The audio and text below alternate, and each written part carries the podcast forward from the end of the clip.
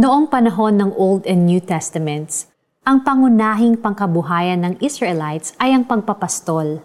Ang tupa ay may characteristics na natatangi sa kanila.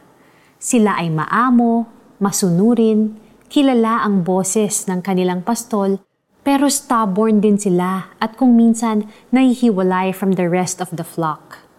We believers are considered as the sheep at ang shepherd natin ay si Jesus.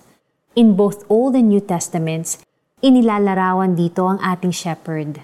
Ano ba dapat ang ating relasyon sa ating pastol? Bilang tupa na kabilang sa kanyang flock, kilala dapat natin ang boses niya at kilala niya dapat tayo. Sabi niya sa John 10.3, The gatekeeper opens the gate for him, and the sheep listen to his voice.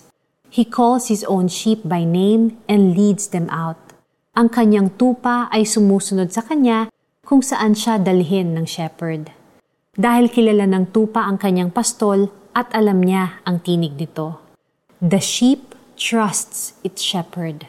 Si Jesus ay hindi lang isang mabuting pastol, kundi siya rin ay matapat.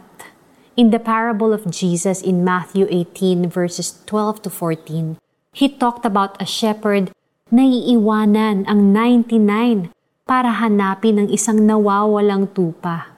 But perhaps the most beautiful depiction of a sheep and shepherd relationship is found in Psalm 23.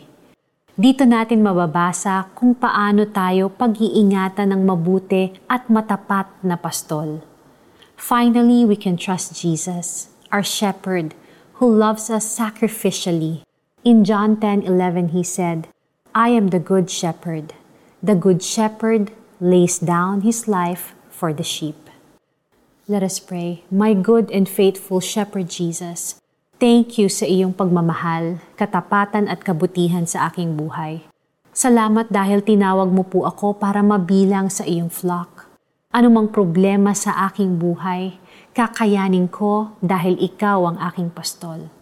Sa iyong makapangyarihang pangalan. Amen. Para sa ating application, panatilihin ang isang mabuting relasyon sa ating pastol through reading of scriptures and praying. Magtiwala ka sa Kanya dahil hindi natin masusukat ang laki ng Kanyang pagmamahal. At tulad ng pastol, pinapakain niya ang Kanyang kawan. Sa Kanyang mga bisig, ang maliliit na tupay Kanyang yayakapin. Sa Kanyang kandungan ay pagyayamanin at papatnubayan ang mga tupang may supling. Isaiah 40 verse 11.